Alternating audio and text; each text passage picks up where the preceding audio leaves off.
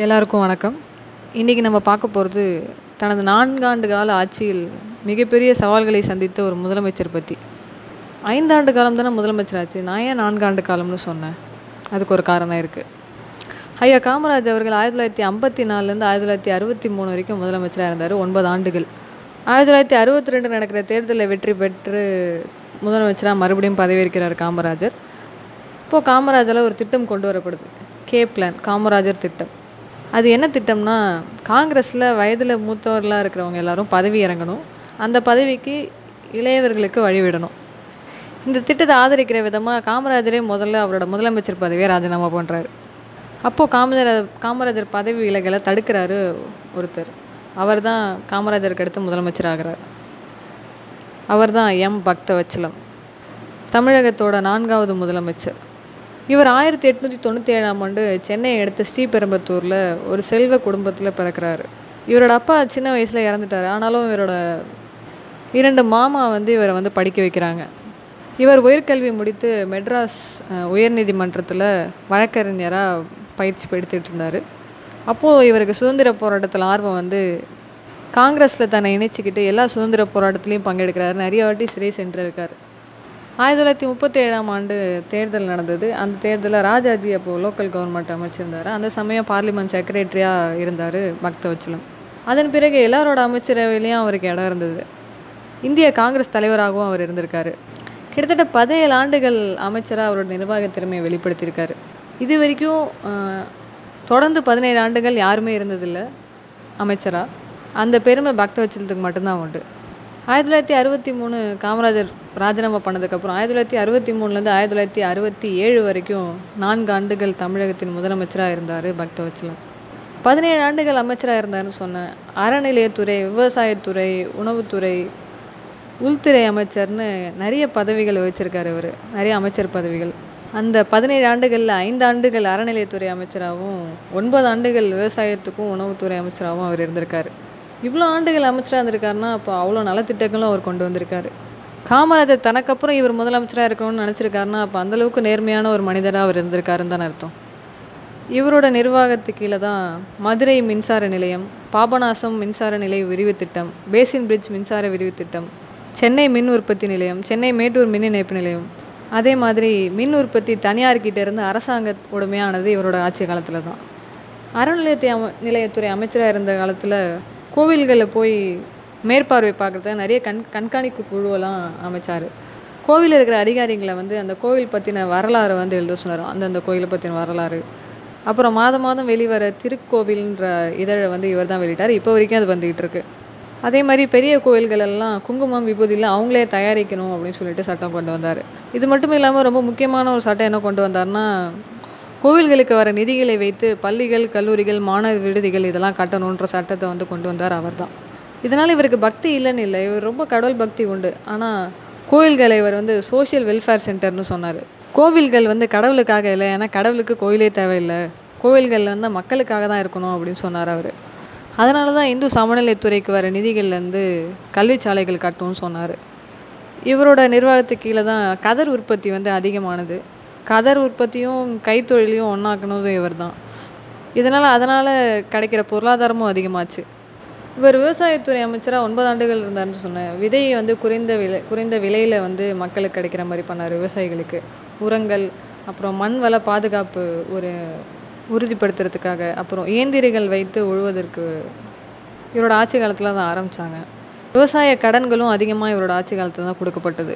தனக்கு என்ன கரெக்டுன்னு தோணுதோ அதை செஞ்சிருவார். அதோட விளை விளைவுகள் பற்றிலாம் அவர் என்றைக்குமே கவலைப்பட்டதே கிடையாது. இப்படிப்பட்ட ஒரு மனிதர் வந்து எல்லாராலுமே விமர்சி விமர்சிக்கப்பட்டார் முதலமைச்சராக இருந்த காலத்தில். ஏன் அப்படின்னா இவரோட ஆட்சி காலத்தில் ரெண்டு பெரிய சவால்கள் சந்திச்சாருன்னு ஆல்ரெடி சொன்னேன் அது என்னென்னா ஒன்று வந்து உணவு பற்றாக்குறை இன்னொன்று வந்து இந்தி எதிர்ப்பு போராட்டம். இவரோட ஆட்சி காலத்தில் தான் இந்தியாவில் உணவு தட்டுப்பாடு வந்தது. மக்கள் உணவுக்காக ரொம்ப கஷ்டப்பட்டாங்க. இரவு உணவு விடுதிகள்லாம் மூட வேண்டிய சூழ்நிலைக்கு தள்ளப்பட்டாங்க. தமிழகம் சார்பாக அதை சரி பண்ணுறதுக்கான எல்லா முயற்சிகளும் எடுத்தார் பக்தவச்சலம் விவசாய கடன்லாம் அதிகமாக்கினார். இவரோட ஆட்சி காலத்தில் நாலு கோடியாக இருந்த விவசாய கடன் வந்து இருபத்தஞ்சு கோடியாக ஆச்சு. இதை ஒரு வழியாக சமாளித்து அவர் மீண்டு வர சமயத்தில் இந்திய எதிர்ப்பு போராட்டம் முன்னாடியிலேருந்தே இருக்குது ஆனால் அவர் ஆட்சி காலத்தில் அது ரொம்ப அதிகமாகிடுச்சு பெரிய கலவரமாக வெடிச்சிருச்சு. நிறைய கட்டடங்கள் தீக்கிரையாக்கப்பட்டது. இதனால் போலீஸ் தடியடிலாம் நடத்த வேண்டிய சூழ்நிலைக்கு தள்ளப்பட்டார் அவர். இது ரெண்டுமே அடுத்த தேர்தலில் காங்கிரஸ் தோல்வி அடைவதற்கு காரணமாக இருந்தது. ஆமாம் இவரோட ஆட்சிக்காலம் ஆயிரத்தி தொள்ளாயிரத்தி அறுபத்தேழோட முடிஞ்சது. அந்த க அடுத்து வந்த தேர்தலில் காங்கிரஸ் தோத்துட்டாங்க. திராவிட கழகம் வெற்றி பெற்று அறிஞர் அண்ணா முதலமைச்சராக பதவியேற்றார்.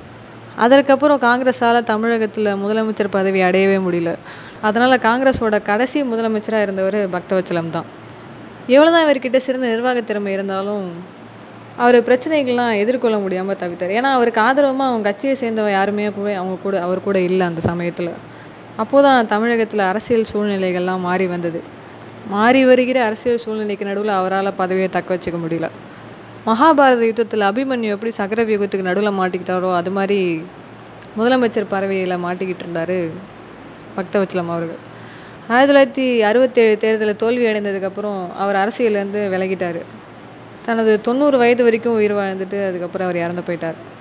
இதை பற்றி சொல்கிற போது ஐயா சுகிசிவம் அவர்கள் சொல்கிற ஒரு அழகான கதை ஒன்று எனக்கு ஞாபகம் வருது. இந்த கதையை கேட்கவே கொஞ்சம் ஆச்சரியமாக தான் இருக்கும். இதனால் கேளுங்க. ஒரு நாட்டை ஒரு ராஜா ஆட்சி செஞ்சிகிட்டு இருக்காரு. அந்த ராஜா கிட்ட ஒரு வழக்கு வருது. ஒருத்தர்கிட்ட இருந்து நிலம் வாங்கி இன்னொருத்தன் உழுதுகிட்டு இருக்கான். உழுதுட்டு இருக்கும்போது பார்த்தா அவன் நிலத்துல ஒரு புதையல் கிடைக்குது. புதையல் கிடைச்சவன் நிலத்தை விற்றவன் மேலே கேஸ் போட்டிருக்கான். ராஜா வழக்கு என்னன்னு கேட்குறாரு அப்போ வந்து புதையல் கிடச்சவன் சொல்கிறான் ஐயா இது மாதிரி நான் அவர்கிட்ட இருந்து நிலம் வாங்கி நான் உழுதுகிட்டு இருந்தேன். உழுதுகிட்டு இருக்கும்போது அதில் ஒரு புதையல் கிடச்சிது. பரம்பரை பரம்பரையாக அந்த நிலத்தை வந்து அவர் தான் வச்சுருக்காரு. அதனால் இந்த புதையலும் அவருக்கு தான் சொந்தம் அப்படின்னு சொல்லிட்டு நிலத்தை நிலத்தை வாங்கினவன் சொல்கிறான் அதனால் அவரை எடுத்துக்க சொன்னேன் ஆனால் அவர் எடுத்துக்க மாட்டுறாரு அப்படின்னு சொல்லிட்டு சொன்னான். இதை கேட்டோன்னே ராஜா அதிர்ச்சி அடைஞ்சார். இதை கேட்டுட்டு நிலத்தை கொடுத்தவன் சொல்கிறான் அரசே நான் இவருக்கு நிலத்தை கொடுத்துட்டேன். அப்படி நிலத்தை கொடுத்துட்டேன்னா மேலே இருக்கிற மரம் எல்லாமே ஒரு சொந்தன்றப்போ பூமிக்கு அடியில் இருக்கிற அந்த புதையெல்லாம் அவருக்கு தானே சொந்தம் அப்படின்னு சொல்லிட்டு அவர் சொல்கிறார் இதை கேட்டோன்னே இன்னும் அதிர்ச்சியாக அரசருக்கு. இதுக்கு என்ன தீர்ப்பு சொல்கிறனே தெரிய தெரியல அவருக்கு. சரி நீங்கள் போயிட்டு நாளைக்கு வாங்க அப்படின்னு சொல்லிட்டு ராஜா அவங்க ரெண்டு பேரும் வீட்டுக்கு அனுப்பிச்சிடுறாரு அடுத்த நாள் காலையில் ராஜா தீர்ப்புலாம் ரெடி பண்ணிட்டு வந்து உட்காந்துருக்காரு மறுபடியும் அரசு சபை கூடுது. சரி வழக்கம் மறுபடியும் முதலேருந்து சொல்லுங்கள் அப்படின்னு சொல்லிட்டு ராஜா சொல்கிறாரு அப்போது புதையல் கிடச்சவன் சொல்கிறான் ஐயா ராஜா இது மாதிரி நேற்று நான் சொன்னேன். இந்த புதையல் அவருக்கு தான் சொந்தம் அப்படின்னு சொல்லிட்டு இந்த கேஸை நான் வாபஸ் வாங்கிக்கிறேன் அப்படின்னு சொன்னாராம். அவர் நிலத்தை என்கிட்ட வித்துட்டாரு. இதுவுமே அதில் இருக்கிறதெல்லாம் எனக்கு தான் சொந்தம். அதனால் இந்த புதையலும் எனக்கு தான் சொந்தம். இந்த கேஸை நான் வாபஸ் வாங்கிக்கிறேன் அப்படின்னு சொல்லிட்டார் அவர். மறுபடியும் ராஜாவுக்கு ஷாக்கு. அடுத்து நிலத்தை கொடுத்தவன் சொல்கிறான் ராஜா அந்த நிலம் ரொம்ப வருஷமாக என்கிட்ட தான் இருந்துச்சு. அதனால் அந்த புதையல் எனக்கு தான் சொந்தம் அப்படின்னு சொல்லிட்டு அவன் சொல்கிறான் ராஜாவுக்கு ஒன்றுமே புரியல. நைட்லாம் கஷ்டப்பட்டு திருப்பி யோசிச்சுட்டு வந்தால் இவங்க மறுபடியும் வழக்கையே மாற்றிட்டாங்களே அப்படின்னு சொல்லிட்டு யோசிக்கிறாரு. நேற்று இப்படி சொல்கிறாங்க இன்றைக்கி அப்படியே மாற்றி சொல்கிறாங்களே அப்படின்னு சொல்லிட்டு ராஜாவுக்கு ஒரே குழப்பம். அப்போது பக்கத்தில் இருக்கிற மந்திரிகிட்ட கூப்பிட்டு கேட்குற ராஜா என்ன நடக்குது இங்கே? அப்படின்னு சொல்லிட்டு. அப்போ மந்திரி சொன்னாராம் ராஜா இன்னைக்கு காலை தான் கலியுகம் பிறந்தது அப்படின்னு சொல்லிட்டு. கொஞ்ச நேரம் யோசிச்சுட்டு ராஜா சொன்னாராம் அந்த புதையல் ரெண்டு பேருக்கும் இல்லை அரசாங்கத்துக்கு தான் இனிமேல் சொந்தம் அப்படின்னு சொல்லிட்டாராம். இப்போ கலியுகம் முழுமையாக பிறந்துச்சு இந்த கதையை கேட்கும்போது சிரிப்பு வரலாம். ஆனால் ரொம்ப சிந்திக்க வேண்டிய நிறைய விஷயங்கள் இந்த கதையில் இருக்குது பல விமர்சனங்களுக்கு ஆளாக்கப்பட்டாலும் வச்சலம் அவர்கள். அவரோட வேலையை அவர் செஞ்சுக்கிட்டே இருந்தார். தனக்கு தெரி சரின்னு தோன்றதை செய்கிற ஒரு துணிச்சலான ஒரு மனிதர். என்னை பொறுத்த வரைக்கும் ரெண்டு விஷயம் ரொம்ப கஷ்டமானது. வறுமையாக இருக்கும்போது நேர்மையாக இருக்கிறது. வறுமையில் நேர்மை. இன்னொரு விஷயம் ரொம்ப செல் பெரிய செல்வந்தராக இருக்கும்போதும் எளிமையாக இருக்கிறது. செல்வ செழிப்பில் எளிமை. அதை அவங்க கடைப்பிடிக்கும் போது தான் நல்ல மனிதனாகவும் நல்ல தலைவனாகவும் ஆகிறாங்க. எல்லாருக்குமே ஒரு பெரிய பெரிய பதவிக்கு போகணுன்னு ரொம்ப ஆசைகளோட கனவுகளோடு அந்த பதவிக்கு போவோம். ஆனால் அந்த பதவிக்கு போனதுக்கப்புறம் பதவி மேலே இருக்கிற ஆசையில் நம்மளோட கனவுகள்லாம் மறந்துடுவோம் நம்மளோட கொள்கைகள்லாம் மறந்துடுவோம் ஆனால் தன்னை சுற்றி சூழ்நிலைகள் எவ்வளவோ மாறினாலும் அவர் கொண்டிருந்த அந்த கொள்கையிலேருந்து கொஞ்சம் கூட தளராமல் இருந்தார். பதவி ஆசை கொஞ்சம் கூட இல்லாமல் இதனால் இவர் ஒரு சிறந்த தலைவர்ன்றதுக்கு எந்த ஒரு மாற்று கருத்துமே இல்லை. மற்றும் ஒரு சிறந்த தலைவரை பற்றி உங்களோடு பகிர்ந்து கொண்டதில் பெருமையோடு விடைபெறுகிறேன். நன்றி வணக்கம்.